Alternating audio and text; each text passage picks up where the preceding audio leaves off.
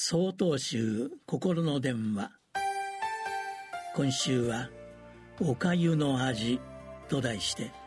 東京都小学寺山田裕子さんのお話です。12月8日はお釈迦様のお悟りを記念する浄土絵です。お釈迦様は真理を求めて出家され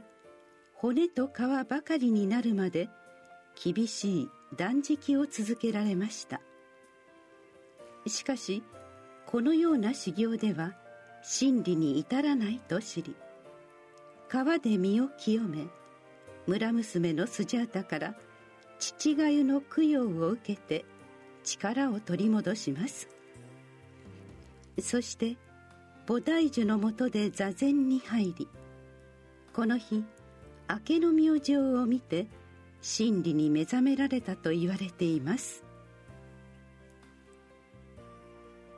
私も出家をする前抱えきれない悩みがあり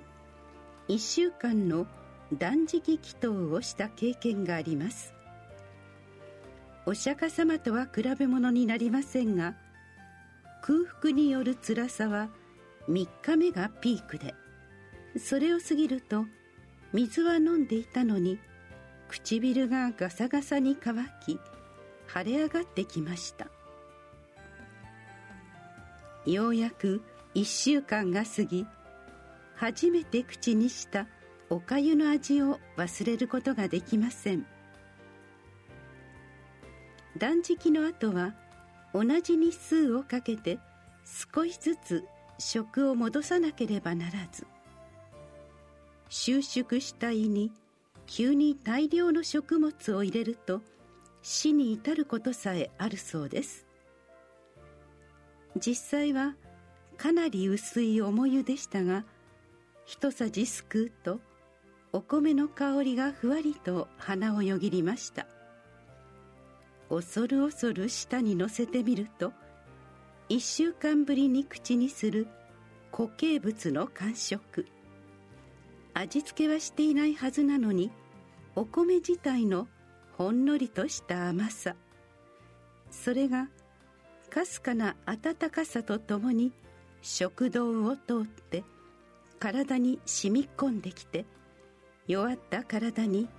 力がよみがえってくるのが感じられました。今まで一さじのおかゆをこれほどゆっくり味わったことがあったでしょうか。身の回りに起こる出来事に翻弄され心の内から湧き上がる悩みに右往左往していた時には